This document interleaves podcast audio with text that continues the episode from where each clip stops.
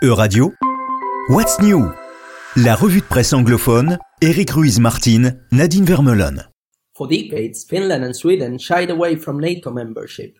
The invasion in Ukraine has changed everything. Good morning, Nadine. What does the press write about the Nordic sudden move?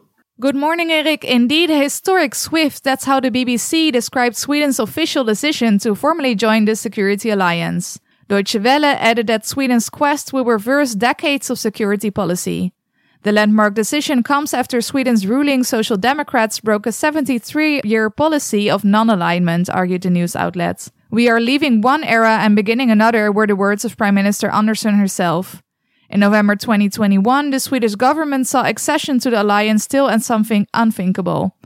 The Russian invasion of Ukraine, however, led the country to make a U turn in its security policy wrote Dutch newspaper NRC.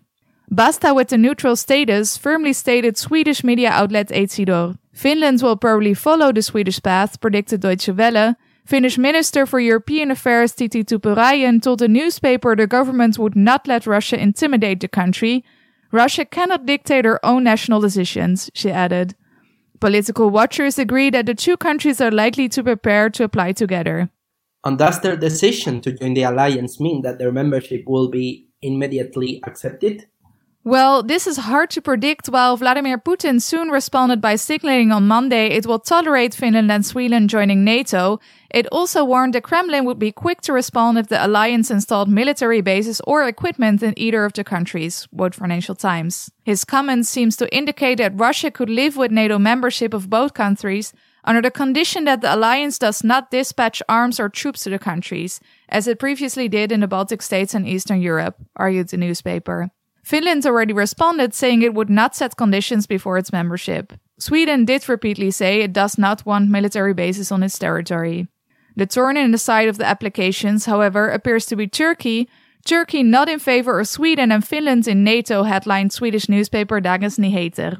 The BBC quoted Tayyip Erdogan, who said the two Nordic countries should not even bother sending delegations to convince Turkey. The reason for rejecting their membership application, the Nordics' history of hosting members of Kurdish militant groups and Swedish suspension of arms sales to Turkey because of its military operation in Syria. NATO would become a hatchery for terrorists if the two countries joined, said Erdogan on Monday, quoted by The Guardian. For Sweden and Finland to join NATO, all members must say yes.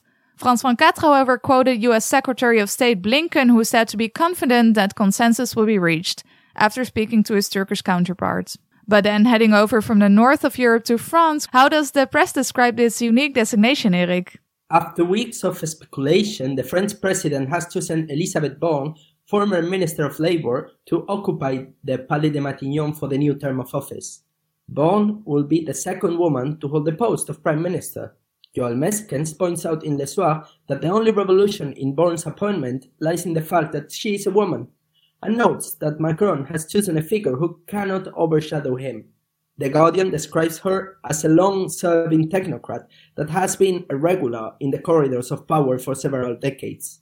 For El País, Borne is a pure product of Republican meritocracy and should embody the new sensibility of President Macron. Le Monde highlights a characteristic that has propelled her to power over other candidates. She has an essential quality. She can charm the left without frightening the right. And how did the French opposition react to this? Well, the truth is that the French opposition has not given the new prime minister a single breath of fresh air. France 24 highlights how Borne has faced frontal criticism from the opposition, starting with Mélenchon, who claims that Borne's appointment marks the beginning of a new season of social and ecological mistreatment.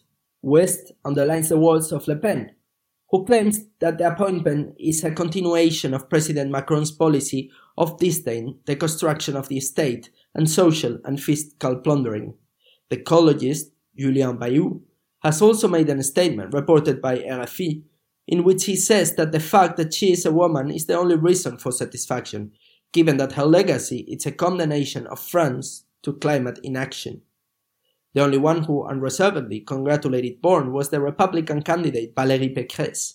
Well, thank you, Eric. And for the listeners, thank you for listening to this week's What's News. Next week, we'll be back with a new overview. Bye bye. C'était What's New, la revue de presse anglophone, à retrouver également sur euradio.fr.